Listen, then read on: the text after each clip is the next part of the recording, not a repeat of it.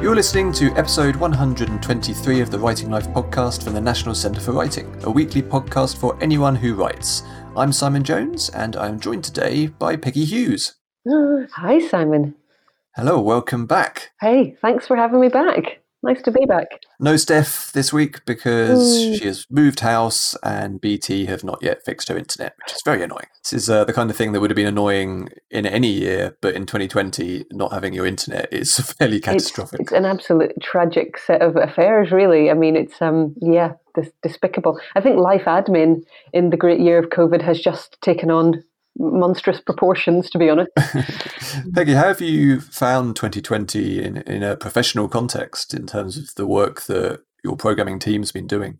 Oh, yeah, well, I'll start by saying I think that the whole team have been utterly remarkable. Just an astonishing bunch of people across the organisation, just working so hard in such funny times, honestly. I mean, I think we've just all had to make a friend of disappointment and flexibility and reshaping and postponing and all of those all of those things that are you know that we've all had to had to uh, become used to. So um so yeah it's been a really really interesting time but i think we're in a in a relatively fortunate position insofar as a lot we, we already had a, po- a brilliant podcast simon. Um, you know we we already have lots of digital resources and a blog and learning platforms so we weren't beginning from from scratch in that sense, um, in, in a way that I, I suspect a lot of people um, who maybe didn't have those platforms were. So, you know, we were able to, to kind of repurpose and, and reinvent things. And, and that's what we did, really. We, we, um, we delivered lots digitally. Um, we reshaped things into podcasts and online events. But, you know, we've been able to really reach, reach very, very far farther than, than the walls of the Great Hall with our work, which is um, only a brilliant thing. You know, we've had thousands of people viewing some of our events online, you know, from all over the world, and that's a that's a lovely, lovely thought, to be honest. So yeah, swings and roundabouts, of course, but yes. um, aiming for the positive. Absolutely, you always aim for the positive, Peggy. Um, and now we're sort of in the tail end of 2020, uh, although you know 2020 has no particular sense of time. It's, but, it's been 63 uh, we, we, years long, 2020. exactly. yeah, but we're getting there. Um, yeah. And 2021 obviously, we none of us really know what's coming up, but there's some positive signs from the scientific community and all that. Uh, mm-hmm. what what are you kind of? How are you looking to the next year in terms of National Centre for Writing and, and what we're up to? Yeah, well, it's not going to be quiet. We've got lots. We've got lots coming, lots planned. I mean, as as again with with every everybody and everything, you know, we're just taking things slowly in terms of how how and when we can be absolutely back in the building and getting getting those doors open. But but while we're while we're thinking about that, we're, we're, we're continuing to create opportunities uh, for and with writers. Just uh, this week, we um, launched a program that we've been working on for some time called Open Doors.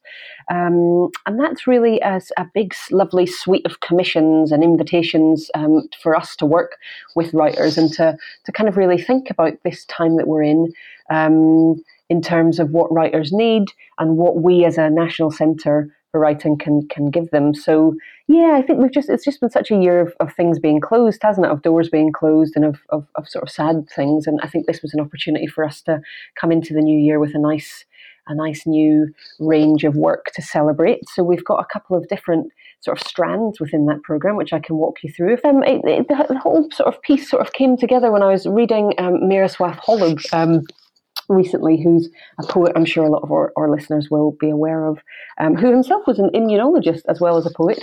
Um, and, and his poem, um, um, The Door, uh, and it's one of his more celebrated poems, really. But the first, the first stanza is "Go and open the door.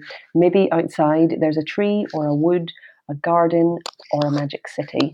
Um, and I suppose that really sort of coalesced around the idea of what we were trying to do with this this program. Hence the, the title "Open Doors." It's about encouraging people to think of, of for writers to think of new ways of working, new collaborations, new avenues for their thinking. So yeah, so that's sort of the, the baseline for the whole project. And within that, as I say, we've got a couple of strands. There's new ways of working, um, and that's for us to kind of invite um, as programmers to work with us on a, on a on a COVID proof um, literature experience.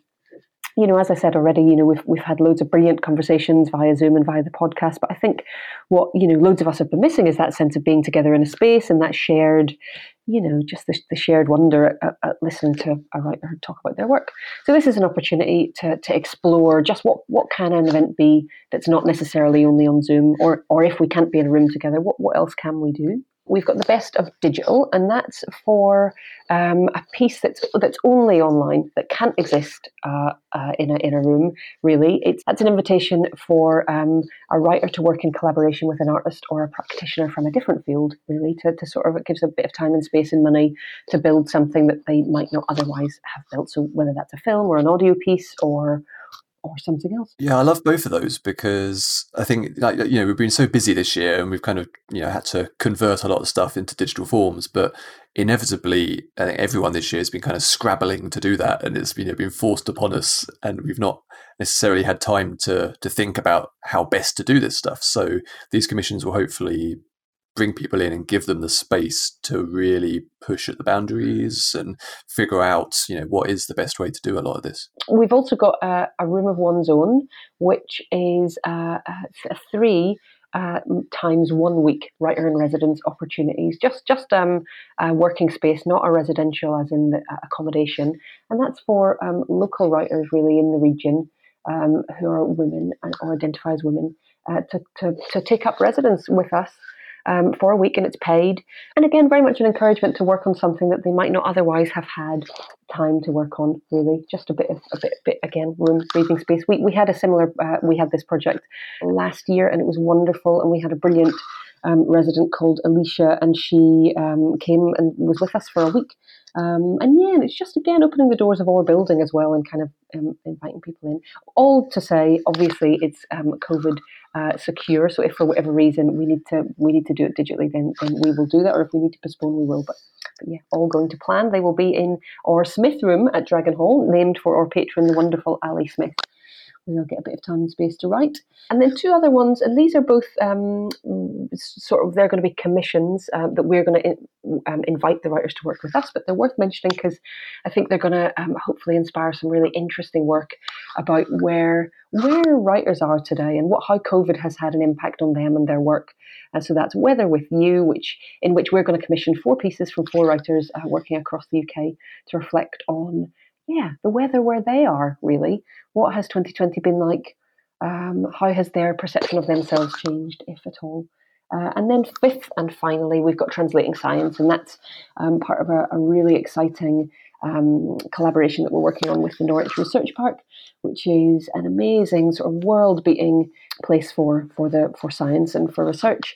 Uh, so yeah, it's just to see what happens when you take writers and pair them with scientists to explore the impact that can have on the, the public's understanding of life sciences and health and medical research. Fantastic. Such an exciting package of stuff. And uh, if any of that sounds interesting, you can find out full details and how you can apply and get involved over on the website. If you head to National Centre for Writing.org.uk, you will find open doors on the front page at the moment.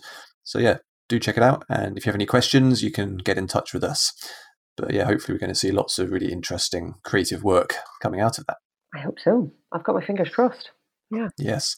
So uh, on the show today, we have writer Stuart Turton talking about his new book, The Devil and the Dark Water. Uh, which is um, a very exciting sounding book. I've not read it yet, uh, but Vicki Maitland is on the show asking the questions. Uh, it's a fascinating chat about how Stuart researched the piece, and the inspirations behind it and its kind of thematic connections to Sherlock Holmes and Watson and all kinds of bits and pieces. And just wait until you hear about the the real life inspiration behind the events of the novel, which uh, I immediately had to stop listening and go and look it up on Wikipedia. Uh, it's quite remarkable stuff. Um, so let's hand over to Vicki chatting with Stuart. Hi, Stuart, or Stu. Thanks for joining us on the podcast. Thanks for having me. It's appreciated. I don't know about you. It's obviously been a funny time over the last several months, but I've been finding it absolutely impossible to read during lockdown. Really? Oh, I enjoyed your playing it as a funny time. I think it's a really lovely way of sort of like taking its hard edges off. It's been a bit strange recently. It's been a bit of a funny time. Very, very horrendous and very awful in every conceivable metric, I think. Um, I've exactly the opposite. I've read loads recently. I've um, my daughter got taken out of childcare. She's two, so obviously when we locked down, she had to come out of childcare, and we had her, and I couldn't get anything done. I couldn't do any writing. I couldn't do any reading. Yeah. And I really missed those things. And the moment she went back into childcare, I threw myself back into all my reading and all my writing. And it's been it's been lovely. I probably shouldn't say that about the pandemic when lots of people are dying, but it's been it's been very pleasant. Well, I'm incredibly jealous because I've found that nothing has gripped me. I'm distracted by Oh. absolutely everything. But your very lovely publisher did send over a copy of your newest novel, The Devil in the Dark Water, and I think it might have actually cured my quarantine reading block because I'm already over halfway through, totally loving it. So thank you for writing yet another fantastically exciting and gripping book. It's been brilliant. Oh, that's such a nice thing to say. Thank you really much. That's like when I hear things like that, you're just like, that is the best compliment you can possibly get. Because I just write my books to be enjoyed. Like I know there's all these other things you're supposed to aspire to and you want from them, and I do. But the, the fundamental thing is I want people to just enjoy spending time in my world and just want to do that more than they want to watch Netflix or even go for a run or any of the other things that are competing for our time these days. So thanks, Vicki. That's really nice. Oh, it's it's well, thank you because it's just been such a pleasure to find myself absorbed in a world and find myself pulled along by the plot and the fantastic characters who I definitely want to talk a bit more about in a moment. Um, but before we get started, I wondered if you wouldn't mind giving us kind of your Spark Notes version of the novel, your elevator pitch. That's the funny thing about this one because it's my second novel. You don't have to do that. So the first novel you're taking to agents and publishers, and you've got to have all the advices like make sure you have your elevator pitch, make sure you know your brilliant first line of the book, and you know you know you've got to be able to sell it to them in like a page or a paragraph or whatever it is. And then they give you a deal for two books, and your second one's just like, yeah, do what you want. It doesn't matter. Of like, so you go into the one, I'm completely unprepared. So like I'm doing interviews and trying to promote it, and people are like, what's it about? And I'm like, ah. So the best I've got so far is that it's set in 1634 uh, aboard a merchant vessel that is travelling from uh, Batavia, which is uh, now Jakarta, all the way up to Amsterdam, and it's going to be an eight-month voyage. But as soon as they set to sea, weird, really weird, spooky things begin to happen on board. Strange symbols, animals are slaughtered, and it leads up to this impossible murder. And it looks, all the clues and all the evidence points to there being a demon on board committing these crimes. So thankfully, on board, they've got the world's greatest detective who could solve this mystery, except he's a prisoner and he's shackled and he's been thrown into the worst, most dire place on the ship, this little pit at the front of it. And it's left to his sort of Watson style sidekick to pick up the mystery and solve the mystery in his stead. Um, so that's basically it. So he's got to wade through this. We've got a motley cast of characters. We've got the crew, cutthroat crew. We've got noble passengers. We've got everyone's got a secret on board. Everyone's up to something. Everyone's got their own agenda, and it's up to Arent, my Watson style sidekick, to sort of get through all that and get to the truth of what's happening on this boat and save everyone's life. So hopefully, I said at the beginning, it's just really good fun. That's what I was aiming for. Uh, It certainly is that. And I think um, there are a couple of things I want to pick up on that you said there. Firstly, the Watson style sidekick, because your book has been described uh, as William Golding meets Arthur Conan Doyle. And I think that definitely that kind of Holmes and Watson dynamic between Sammy and Arent. And um, I'm just kind of wondering how much you were inspired by Holmes and Watson during the writing, or if it's something that came out quite organically as you were creating these characters. No, I had it in the mind from the beginning. So I had the setting first. I had the boat. I came across the this um, setting is based on a real life shipwreck that happened in 1629, and I came I came across that while I was traveling. I was 23. I was traveling across Australia, and I came upon this the story of the shipwreck. And um, I won't go into that too much because that shipwreck is a truly horrible, brutal story. But suffice to say, the captain managed to get a lot of the passengers and crew off the doomed ship onto these series of islands. Then he took off to get help, but unbeknownst to him, he left everybody in the hands, in the care of a psychopath. And the Ah. psychopath butchered 125 of them before the captain got back. Um, Oh. So, yeah, and, and obviously worse for the, the women on board the ship. So it's a really, it's a really horrible story. But within it, these other amazing stories. So the captain's voyage should be legendary because he was in uncharted waters when he got wrecked.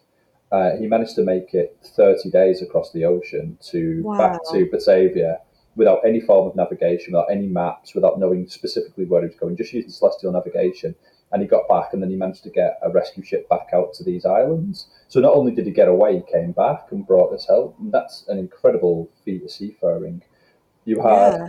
Amongst all the passengers, um, you had this soldier who my Arent Hayes is based on, and he was called Wiebbe Hayes. And he fought running battles against the psychopath and the psychopath's men, and he managed to get as many passengers as he could to safety. And by the end of the story, he managed to capture the psychopath and sort of like bring a little bit of order to these islands. So the fact that anyone survived is really down to this guy. You had a noble woman who did everything she could to survive. So if you've read the book, you begin to see some of these traits emerging in my characters. So I kind of. I took those things that I liked and I kind of ditched the really brutal, heavy stuff because I just thought I don't want anybody to be, you know, slitting the wrists like 10, 15 pages into the which is which is very much the way you feel if you read the true story.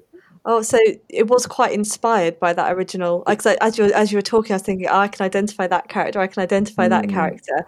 Did you find yourself doing a lot of research before writing this book, or is it is this a story that's been percolating in your mind ever since you were? Do you say you're twenty three when you first heard of it? Both, mate, both. So, I mean, so to go back, to, I didn't fully answer your question. Apologies for that. The Sherlock Holmes and Watson thing is, I had the setting, and I always knew I always knew I wanted to do something with it. Even when I was writing Seven Deaths, I was half thinking about this other this boat, and it'd be a great. And I didn't know whether to tell it, just like tell the truth, like make it a piece of non-fiction, just write a non-fiction book about it because it was such an interesting story and so few people seem to know about it. And then, so I'm writing Seven Deaths, and that's going where it's going. And you get the second book deal, and it's like, well, I want to do something that is in the same wheelhouse. It's a mystery, it has detectives, but I want to put it on this boat, and I want to move as far away from Seven Deaths as I possibly can because I've written that novel. I don't want to be the Eight Deaths of Evelyn Hardcastle guy or the Nine Yeah. Deaths of Evelyn. I don't want people to know what they're ever going to get from me. I want every book to be a surprise in terms of like genre and characters and setting and everything. Yeah, But, but when I started thinking about a boat and a haunted boat, it was a, it, it felt like a Sherlock Holmes mystery to me, just right from the beginning. Like nothing, without even thinking too deeply about it. I was never going to put a sort of Agatha Christie style detective on there. I was never going to put a Mm. Poirot or a Marple or any other type of detective. It felt like a Sherlock Holmes story that Conan Doyle maybe would have got to eventually if he'd lived long enough. yeah, So, so I was like, that's what I'll do. That's what I'll do. But I don't like Sherlock Holmes very much. I, I, um, it's a really weird thing. I absolutely loved and devoured Agatha Christie between about eight and ten. I moved on to Conan Doyle after that and just never got the same feeling. I loved the adventures. I loved the idea that he's always dashing around and putting disguises on and doing ridiculous things. But I never liked Sherlock Holmes as a character. He's at the centre of all these mysteries and he's just a dick all the time. yeah. And like the, the later adaptations do everything they can to humanise him, and his arc is always an emotional arc about how he becomes nicer, and he never does in the books. He's always a tool, and like the people around him are brilliant. Doctor Watson is a war doctor; he's a hero. You've got Lestrade, who runs the best policing unit in the world at that time, and they're all treated like buffoons and incompetents. And the book has to sort of diminish them to elevate Holmes. Mm. And I, I never got on board with that. So yeah, so when I came to do this, I took the archetype of those two and kind of did what I wanted to do with it. So like it's a weird thing to sort of like banish your demons, but I was just like, well, I'm going to make these into my versions of those detectives. So I humble my Holmes character early doors and I elevate my sidekicks, and it was just such a fun writing thing to do. So once I had all of that, that was the initial idea, and then it was just research. It was I wanted the meticulous plot. I wanted it to be quite clever and twisty and turny, and I wanted lots of incident. But I also wanted to feel as grounded as it could. I wanted the mystery to be part of the history, so I wanted it to come out of the, the motivations these people would have had in this uh, this period, and I wanted them to be limited in the same way they would have been in this period. So I just threw myself into the historical research. So this boat that uh, the Saardam is based on uh, the Batavia. The Batavia has been rebuilt. Uh, so, so the real life boat that got wrecked, they've rebuilt it in Amsterdam, in a port in Lelystad, and you can go there even. Well, you can't go there now, but when this is all better, you can hopefully go there. And they built it using the same materials, the same techniques that they would have done back in the day. They take it out and sail it around, but most of the time it's just a floating museum, and you can wander around it. So I spent two days on that, and to put that in context, I'm six foot two, and the boat Yeah. is, is it looks massive from the outside, and when you get onto it, you're constantly hunched over, you're constantly cramped, and that feeling of claustrophobia, that's where that came from. Those two days on the boat, I had Yeah. like when I was on it, it had like 35 tourists or something, plus the um, the volunteers who were manning it. And it still felt like it was incredibly crowded. It still felt like there was eyes and ears everywhere. And back in the day, there would have been 300 people on this boat. Wow. So you can imagine what that would have felt like. So I tried to take all of that. And then what else did I do? We went back to Jakarta. So I wandered around. There's like remnants of old Batavia still around. There's little bits of canals and little bits of walls you can go and look at in good museums. So I did that. And then I went and sat myself in the British Museum, uh, the British Library, sorry, and just sat down. And I just poured through sort of passenger archives and diaries and journals of people who were seafaring in this period. And I read through the accounts of what ship life was like. And actually, a lot of the names from the novels come from those passenger manifests from ships that were travelling from 1629 to about 1640. So I just run through the list of names and just pluck out the ones that were really interesting to me. And then yeah. the, trick, the trick, obviously, then is just to throw away most of it. You've got to you've got to do the historical research so you know which bits of your historical research you can't possibly use or are going to get in the way of your story. Because I couldn't do that obviously without knowing about it because I feel like a fraud. So I had to sort of I just pour through it to work out what wasn't going to work, what my story needed to sort of like you know mess around with or alter. So yeah, it's an interesting. I've never done it before. It was an interesting experience. No, because I was thinking your first novel definitely had a very kind of period feel to it, but mm. was not a period book, whereas this feels so grounded in a time and a place. And did you find the fact that you had this kind of supernatural twist, did that enable you to kind of set set the shackles off your research a little bit, or did you feel quite bound to um, the authenticity of those voices that you were reading in the um, in the passenger articles and in in the archives? No, it's interesting. I never felt any deference to authenticity. I was always kind of like, I will always, the stories got prominence for me always, and then the characters, and but it's my characters. So once I've created my characters and I knew, know who they are and what they're doing, they've got my loyalty. So hopefully that's yeah. come out of the history and the historical research. But if they're going to do something so uh, Sarah's such a big part of this novel, but she jimmied yeah. her way into this novel. She was supposed to be a background player, and she forced her way forward. Mm. She took up more of the plot. She demanded more of the plot. Um, but even you know, she wouldn't have had this agent. Even this agency she carves out for herself through her cleverness, she wouldn't have got back in this period. So if yeah. been authentic to who she was, she wouldn't have been the character that she became, or she couldn't have been allowed. So it was always like trade offs like that, where I was just like I know what would have been happening here. I'm going to give 10% of the history because then she can wiggle out of it and go about her business and she can be this interesting character that I want to be and drive my plot the way I wanted to drive it. Yeah, I'm so glad you said that and so glad that you you listened to your character because she's one of my favorites in the book she's such this strong force and she's it's interesting thinking about the holmes and watson dynamic because i think um, instantly when when um, when I said that I was thinking about Sammy and Arent, but actually there's quite a lot of that between Sarah and Arent in many ways. She's almost a, a version of a Holmes to his Watson as well. Yeah, thank you. Exactly. Yeah, that's like that's what I was going for. The idea that Arent isn't a willing. He's not a willing Holmesian figure. He's a sidekick who likes being a sidekick. He wants to be a sidekick. He finds nobility in protecting Sammy Pipps and helping yeah. Sammy Pipps do his work. He doesn't believe he can do this work himself, and he is wrong about that. But I don't think he's wrong about this is what he wants in the world, and it's taken him. He's been in wars and he's fought, and he's an older guy, and he's come through all that, and he's worked out what he wants to be. He's made his choices, and he's happy with them. And when he's forced reluctantly into this other role, I don't like stories where sidekicks always want to be the protagonists. I don't yeah. I think it devalues them, it devalues the choices they've made up until that point. We go back to the actual Watson just trolling around after Holmes. In those later books, he goes off and starts a surgery, he gets married, he lives his life, he makes his choices. And they're mm. kind of sneered at by Holmes through them, and I always hated that. And they play it for laughs. But so I wanted my Watson style, my Arent, to have to have made his choices and to be happy with his choices and not to want, he doesn't want Sammy's job, but Sarah does. Like Sarah, sorry, Sarah, Sarah, Northern accent getting in the way there. Uh, Sarah, Sarah does want that job. Like she does want that freedom. She does want that prestige. She is clever enough. She she can do it. So I like the idea of not recreating the dynamic between Arent and Sarah, but not in the way that the reader might expect, where Arent gets promoted to Sherlock and he takes a new sidekick. No, no, no. Like Sarah's going to be the Holmesian character, and Arent's going to get stay as the sidekick because that's where he feels he's best suited. And I think doing that just it, it's another way I get to explore two sort of detective duo like types, if that makes sense. It gives me mm. just a hmm. lot of freedom to sort of delve into the way mysteries are built, constructed, and these relationship dynamics, and just everything you can do like that for me as a writer is just great. Like it just gives me more to dig into on the page. Yeah, because I think um, actually something that both of your uh, novels do is you have um, a motley crew, as you said, kind of originally, a, a whole cast of characters.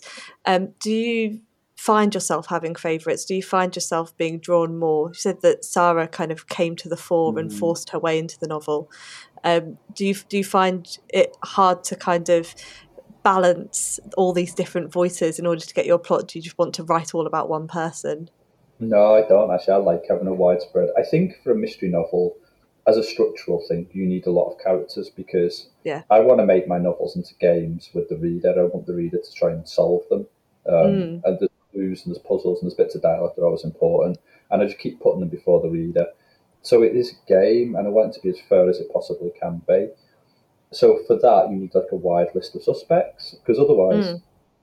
it's too easy to structurally work out who's done it in the book. If that makes sense. Yeah. So I yeah, so I like having an ensemble. I like having all the voices because it allows me to explore lots of different bits of the world that I have built. So, you know, people from all different classes give me different views on different bits of the world. Their interactions tell me a lot about the way the world works and tells the reader a lot about the world where it works. Um, and it also gives me the chance to just like bump a few off as I go along without too many recriminations. Mm. So this novel, the problem was that because it's sort of a it has horror elements and it has mm. mystery elements. Those two genres don't want to go together. Horror wants to kill off all the characters, and mystery needs to keep as many of them as alive because they're suspects. Yeah. So, so because I had that juxtaposition, that was a real problem in the writing quite early doors. Because again, to maintain the threat, people kept having to die.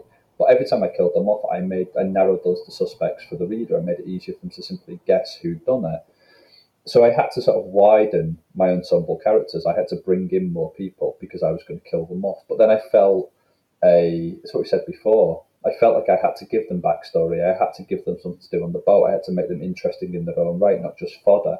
So you kind yeah. of constantly trying to, you're trying to build the house, but not make it too big and too unwieldy. And I think that's why I end up writing 130,000 word books. I was going to say both of your books are a chunky, chunky mm. um, endeavors. Do you find yourself drawn to those kind of longer style? Have you ever written shorter form? Or are you are you drawn to writing these big spiraling mysteries? This is all I've ever written. So yeah. my only attempt at writing, I used to be a journalist, so I'd write features. Three thousand words was the longest thing I'd ever written. Yeah. Um, before that, though, I tried writing an Agatha Christie style mystery when I was twenty one and it was awful. So I put it in a drawer and left it there, and I've never gone back to it. So that was my only attempt at doing anything that was long form before or after. The first time I tried it again was when I came to write Seven Deaths. Oh, so, wow. Uh, so I'm kind of surprised as anybody else that I write to this length, um, hmm. because I meant for I meant Devil to be a shorter novel than Seven hmm. Deaths, and it turned out to be a touch longer. Yeah. Uh, and again, it was just because I had more characters, and I felt I had to give every character their moment, and I had to give every character their own little story and their own little sort of motivation and their own secret.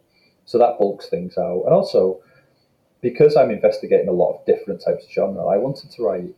I wanted to be a boat novel, but not a boat novel. In terms of, I wanted the adventure of being on a boat, having all the storms and disease and all those things that happen when you're at sea. I wanted all of that but I also wanted it to be a true mystery novel, so I wanted to have all the elements of a room mystery, so it's going to have all the red herrings and the clues and suspects. And then I wanted it to be true to this period and a piece of historical fiction. So you've got to have all those. So you're basically trying to jam three books into the space of one book. Yeah.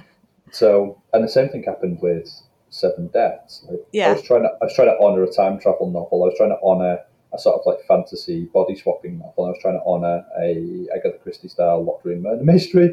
So yeah, yeah I think they, if you try and do that, it's going to come out at this sort of length. But I'm going into book three now with the idea that it's going to be shorter than these two, and I'm sort of planning accordingly. So we'll mm. see if it's uh, we'll see if it's just something in me that's drawn to write 130,000 word novels.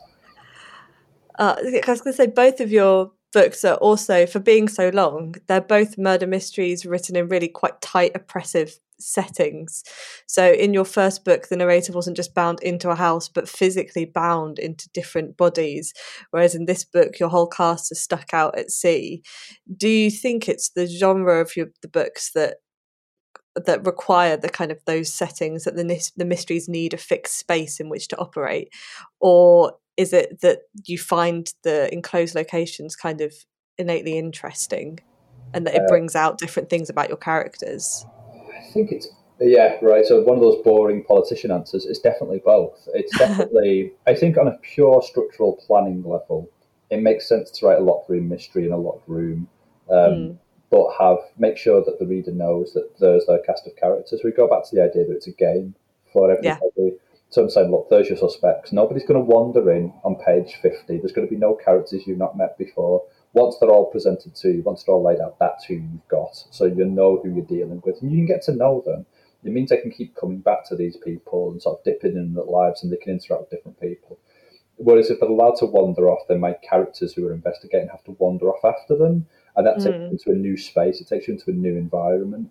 And I find if you're doing that in a procedural, that's absolutely fine because there's very rarely any tension that your investigator is going to get themselves killed or that the, the, the thing plaguing them and killing people is going to come. It's never a personal thing. In my novels, the threat is usually personal. It's usually mm. tied back to the investigator as much as the suspect. So in order to keep that, I've got to keep it closed off. I've got to keep them in a nice environment where no one can walk away, where they can't get away. Um, the second thing I think is that I do like putting characters. If you smash everybody into enclosed environment together, put a trauma at the centre of it, it gives you interesting avenues to explore how they react to it and how they interact yeah. with everybody else. It gives me more drama potential. It gives me more comedy potential people can't just be like, oh, I'm so frustrated by this, I'm leaving. Like, I'm just going to go. Like, the moment you've got that shortcut, my problem as a writer is always, why wouldn't they just take that? If things get too scary, why wouldn't they just leave? If they get mm. annoying, why wouldn't they just leave?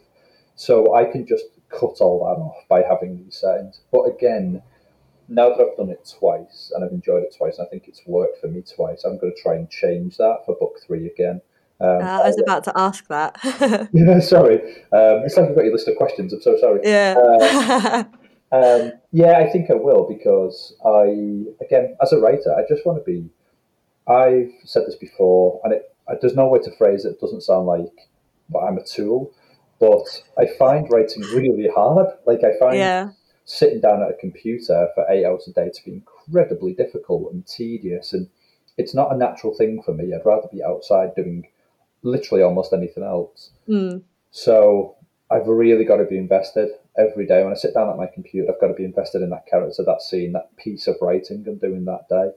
So now that I've done two of these, book three's got to change again because it's going to be a different set of challenges. It's going to be a different set of problems I need to solve. So that's what yeah. I'm working on right now. So your first novel was a fantastic success. It won the Costa First Novel Award, was shortlisted for countless others, and um, did that come as a kind of surprise to you? Because I assume you were writing that because it was just a story you really wanted to write. Yeah, completely. surprise doesn't even give it justice. Like even now, I can't really work out what happened with Seven Deaths. Like, yeah, I, I wrote that book because it was an itch because I had to write that novel. I'd been thinking about it.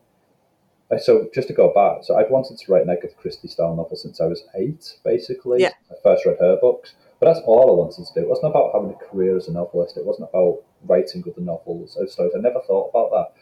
All I ever thought about was I want to write one of those books the way she did, using the tropes and everything she did. I wanted that. And that was like my flag in the distance since I was eight. And I went away to become a journalist because I wanted to learn how to write after I made that terrible novel when I was 21. That's what provoked me to be a journalist. It's like someone's got to teach me structure, someone's got to teach me how to write, someone's got to teach me pacing, and I'd like to be paid while I'm doing it. Yeah. So I went away to do all of that stuff, always thinking that eventually I'd find my way back to this Agatha Christie style mystery. And Seven Deaths was my take on it. And it took me, you know, I didn't write that till I was 34 or 35 or something, I don't think. So it took an awful long time. Mm. And um, as I was writing it, I think it wasn't until I was in it, like I planned it meticulously, but it wasn't until I was in it that I began to realize how complex it actually was and Yeah. how much it was asking of the reader and how much I needed to demand of the reader. And I didn't know if anybody would enjoy that. I didn't know if there was a reader for it. I didn't know. I had to power on with it because it was the only way to tell that story, but I wasn't confident in it. And I didn't, about a year and a half into it, I was honestly convinced that I was writing something that could never be published. It was just kind of like, I don't know what I'm doing here because I'd never seen anything like it, apart from something like House of Leaves, which is like a massive, interesting structural. But people go into that because it is a massive, interesting structural novel that plays with the form. This was supposed to be an Agatha Christie murder mystery, and yet it was doing all of this structural stuff. Yeah. So, so I did begin to get really panicked about it. And it wasn't until I honestly thought at every stage of that novel that it would fail. Like I absolutely was convinced that when I finished writing it, I thought it was garbage. Um, but I'd spent so long, so I sent it to agent. I didn't think I'd get an agent. Got an agent. Didn't think I'd get a publisher. Got a publisher. Didn't think it would sell any copies. It sold some copies. Didn't think it would. would well, to be honest, I never thought about awards. But at every stage, I was convinced it would fail, and it just kept massively surpassing those expectations. So I'm just so proud of that novel. I'm so just so so happy, and so happy that I'm the one who wrote it because it just it is something that whatever happens with the rest of my career, I can always be proud of. Yeah, and you certainly should be. It's a it's another brilliant novel. I read it. I picked it up in an airport actually because I'd heard so much about it, and um, I saw it on the shelves. I was like, oh, I know I need a really good, gripping novel to get me through this flight. And I um, started reading it on the journey out there and finished reading it on the journey back, and absolutely loved it. So yeah, Thank you. it's brilliant. So if you said you started writing it kind of what 34 how long did that process take of writing finding your um, agent getting published? And then did you find this novel easier or more difficult to write because of having that first novel under your belt? Um, it took two and a half years probably of writing and editing and finding an agent. That was kind of, and then took maybe six months to go through the professional editing process with Alison, my editor at Bloomsbury, and all those guys. So it's probably took about three years and a little bit from sort of Yeah. like me starting writing it to it turning up on a shelf somewhere, which isn't bad actually, considering what the novel is. And like now, look, when I was in it, it felt like the longest period of time in history. It felt like every day was this because we gave up quite a lot to write that book. Like I- I'm talking about me and my girlfriend, but we were working in Dubai. We were travel journalists. We had a cool life, but we were going away for two weeks of every year. It Yeah. was literally our dream job, and we were being paid good money for doing it. And when I had the idea for Seven Deaths, I knew I had to throw all that away and move back to England because I needed I needed to be surrounded by the rain. I needed to go to these houses. I needed to. It's like it's really bad, but I wanted the class system around me. I wanted like those voices around me, and I yeah couldn't do that in Dubai. I couldn't do that in a sandpit with glass and steel buildings. It was never going to work. So we we did. We ended up living in like a little one bedroom nursery, and it was just. It was hard. Like we had like screaming children downstairs and the smell of nappies coming up the stairs as I was trying to write it. We had no money because I was only ever taking on journalistic commissions to pay my bills, and then I'd stop, and then I would go and do this instead. I'd write some debts instead. So there was tons of pressure, and there was like financial pressures, and there was life pressure. Like I'd given up the perfect life to go and do this thing, and if it didn't work, then what had I given up for? And blah blah blah blah blah, all this nonsense. so I had that. That was the pressure of um, Seven Deaths. But then when that was successful, Devil, Devil was only hard because I had a daughter. We had a baby daughter. She was born Yeah. a month after I started writing it. So for the first year of it, it's just a car crash. It's like you can't, you just can't do anything with a baby. Like you just, I don't, I didn't know that at the time. I generally thought that I would have, I didn't, I don't sleep much anyway. So it's just like, oh, well, I'll just be, you know, I probably won't get a lot of sleep, but that's okay. It won't really make a difference. I'll get up and I'll do my work, and and that just wasn't the way that panned out. And I was destroyed for a year. And the way I write, the way I write my books is that I just sort of internalize. I plan them for three months, then I internalize them, then I never look at the plans again. And I, oh yeah, so and then I don't know what it is. It's the only skill I have. But once I do that, I can then write out of chronology. So I'll write page thirty-four. I'll, I'll write chapter thirty-four one day, and then if I feel like it the next day, I'll write chapter twelve and chapter nine. without referring back to your plan Yeah, I don't need to refer to anything. I've just got it. In my head it's kind of locked in, and I can just move around it as I want, and I can Wow. keep track. I can then keep track of the threads, and I can sort of like I just hold it all in my head, and if I change something from the plan on chapter nine, I know to change that again on chapter thirty, and I can just I don't know, I can't explain it. It's just the only thing I can do. I was like, that is a fantastic skill, particularly given how, as you said, like how complex these novels are, how many different threads you're having to hold all at once, how you've got to play with all these different characters and make sure that nothing is contradicting unless you need it to contradict what someone else has said or done. So the fact that you never refer back to it is mind-boggling to me. No, eh, well, again, it's the only skill I have, so it's not that like if I had any of the abilities whatsoever, it'd be a bit more impressive. But I don't. um, so just doing that, you can't do that. At least I couldn't do it with a newborn baby because I was too tired all the time. Like I couldn't hold any of this information in my head. So I was writing page after page after page of nonsense, and the pages weren't connecting to anything. I was just trying to hit this deadline that was in the future, and it was just it was crap, Vicki. Like I won't like it was just for that first year, it was awful. And I went when I finally handed my first draft into my editor, I'd written 170,000 words, and I kept 16,000 of them. That's how like wow. bad it was. And I, it was funny because when I handed it to my editor, the usual process there is that she takes it away, she does an edit, she says, you probably need to change that, that, and that, and maybe change this a little bit. And it comes back. But I didn't need that from her at that point. What I needed from her was just to take the book away and me to feel like I'd hit a deadline. And then I needed some Mm. time away from it to work out what it was going to be and how I was going to fix it. And that's what happened. So she took it away for three weeks. Poor her, and read it as though it was a serious thing. And in those three weeks, my kid had gone back to childcare at that point. She was sleeping through the night. My brain was working again, and I started to figure out what the book needed to be. And that's when I honed in on the bow and these characters and this plot. It all became. That's when it became fixed, and then I started again. So I effectively started the book twice. I wrote Yeah. one version of it in the first year, and then I started it all over again in the second year.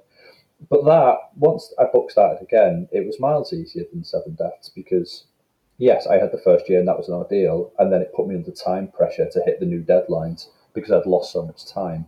But at the same time, uh, I didn't have the financial pressure. I'm a full time author now, so I get all day to rectify my mistakes rather than wondering where the next batch of work is coming from and how I'm going to pay that bill. Don't need to worry about that at the moment. So I think, yeah, I think Devil would have been a lot easier if it hadn't been for that hellish baby that we had. And- do you think that you needed that first year though of kind of writing this big sprawling uh, mass of words that of which you only kept sixteen thousand of them to, in order to create this book, or or do you think that you could have just done it from the bat? I don't know. I think I didn't learn anything from Seven Deaths, which is another problem with me, is that I learned nothing about writing or the process of writing because it was such a strange book to do. So the planning of it, I've replicated the planning for Devil, and that hmm. seems to work relatively well. But nothing else that I did for Seven Deaths was replicable or useful. So maybe, maybe I had to make all these mistakes so I could learn about what I shouldn't be doing and what worked for me and what I need to get on with. But I don't think it should have taken a year. I think I could have possibly made all those mistakes in the first three months and then got on with it if I had had a child. But who knows? I am an idiot. Uh, did you enjoy the editing process? Did you enjoy the kind of wrangling of those sixteen thousand words out of the hundred and seventy thousand? Yeah, I love that because again, I'm a trained journalist, so for me, editing is the story. Like you just write a draft Mm. and then you have your material on page, and that's literally all it is. It isn't a book. It isn't. It's just materials. It's like the bricks of your house, and then the editing is sort of like building the house out of those bricks. You work out what needs to go where and which ones you don't need and which ones don't fit. I always feel like I'm actually being an author when I get to the editing stage, not when I'm in the writing stage. Mm. So I really, I generally love that stage of it because, as I say, the hard bit for me is sitting down at my computer for eight hours a day. The editing is much more fluid than that. It can kind of happen anywhere I am. It can kind of, you can edit, at least I can edit while I'm out walking around and doing other things. My brain's ticking over these problems of like, oh, that needs to go there, that needs to go there. You don't need any of that. So pulling those 16,000 words out of that 170 was really cathartic as well because it was just cutting away all these words that had just like tormented me every day that were just I just had to write them. It'd just been a slog. It's like watching yeah. like, pushing a boulder up a hill and then just letting it roll all the way back down and knowing it didn't matter. So yeah, I I enjoy it, and I enjoyed it for Devil. I really enjoyed it for Seven Deaths as well because Seven Deaths went through something a bit similar, um, and I'm sure I'll end up doing something a bit like it for book three because I suspect it is just the way I write. Mm. I think that's really interesting. I think that's the opposite of what a lot of writers say. I think a lot of writers seem to say they find the joy in getting their idea out there, and then it's the edit is this horrible process of killing your darlings and mm. uh, scrapping bits that you love but just don't work. Whereas it seems that you've had the polar opposite experience of this kind of wrenching this book out of you and then shaping it afterwards, and that's where you find the pleasure.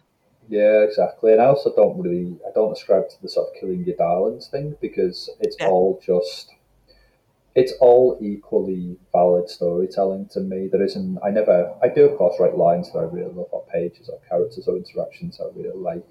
But again, maybe it's the journalist. It's a quite cold-blooded process for me. Like I'm always aware that it probably won't make the cut. That it's just there. It's just there to give me options in the edit. It almost sounds like film editing, I guess. Like mm. it's all just different avenues, especially because I write cross-genre. So my stories can go off in a billion different directions, and they can veer more towards horror sometimes, and more towards, um, especially in this one, it could veer more towards a horror, more towards the mystery, or more towards the um, the seafaring aspect of it. So I always wrote. I would have days where I was heavily invested in writing the boaty bit, so I was really interested in those. Maybe I'd done a lot of research that day and was like, um, or I'd found something in my reading and just been like, that sounds amazing. I would write a lot of that, but I write it knowing that I probably won't use it, especially the boat stuff and the because I always wanted that to be background detail. I always wanted that just to feel authentic without having to go too much into it. I don't want to be Patrick O'Brian. So yeah, it was so I yeah, I am quite cold blooded as I write. I am kind of keenly aware that a lot of this stuff is going to be irrelevant, even if I love it at that moment.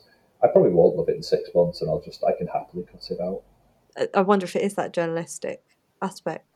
Yeah, I might ask actually. I might find out because I've got a lot of friends who are journalists who've written. I do wonder if it's something. It's funny, isn't it? Because that's our job. We're not like teachers. We don't all gather around and sort of like talk about teaching. Um, yeah. We, we generally, when we get together, the last thing we want to do is talk about writing because it's the only yeah. we've been doing for sort of like twenty hours. Like so, we all we want to do is like get drunk and talk about the football or the kids or whatever, anything that is not writing. So yeah, I might just go and like piss them off by asking them specifically about their process.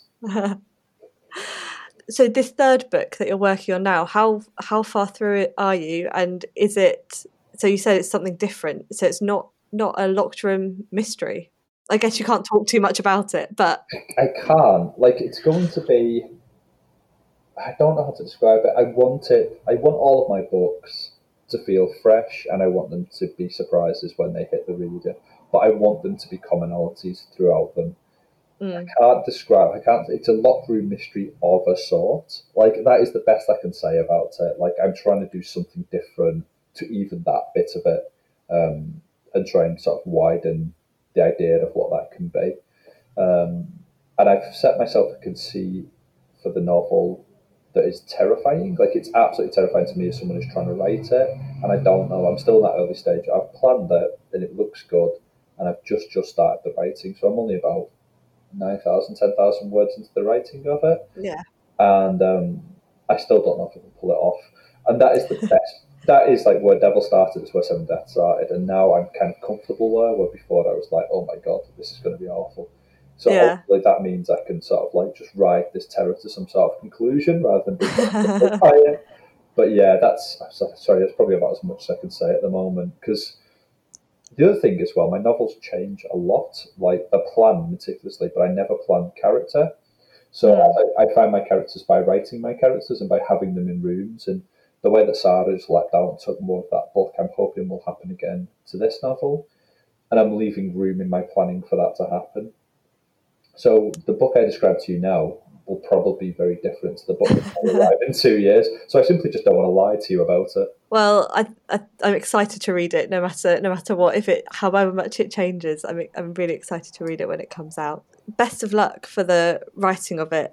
I, I'm sure it will be another compelling, gripping, fantastic novel. Whether it ends up being shorter as you plan it now, or kind of another 500 page tome at some point I've got to stop writing epics. I just have to. Like, I just figure I can't. I'm not a fantasy author. I can't get away with doing this very much longer. uh, I, I I think you can if they're if they're all as good as the, these two have been. I'm sure you can. That's the problem, isn't it? Is when you've got 130,000 words and like you don't need 20,000 of them, and it's just kind of like as long as I can be aware of that, I think as I'm writing, I shouldn't have too many problems. So the more Yeah. I, as some famous authors do, uh, you see them writing and you're like, you definitely could have got rid of the entire middle bit of that novel. there. Um, well, thank you very much, Stu, for your time today. That it's been fascinating talking to you. And uh, the Devil and the Dark Water is out now. So uh, if you're uh, in, at all intrigued by what we've spoken about today, do go ahead and pick up a copy. Uh, thanks very much, mate. I appreciate that. Thank you for listening, and thank you to Stuart and Vicki, and indeed to Peggy for coming on the show today to talk about open doors and all the amazing work that her department has been doing this year. If you have questions or want to get in touch with us, you can find us on Twitter and Instagram at Writers Centre. Check out our Facebook page. You can find us on YouTube, and you can, of course, sign up to our amazing weekly newsletter at nationalcentreforwriting.org.uk. We also have a Discord community which is full of lovely people discussing all things to do with writing and reading. If you want to join up, it's completely free and you can find a link down in the notes or indeed on the website. Please do rate, review, and subscribe to the podcast because it does help other people to find it.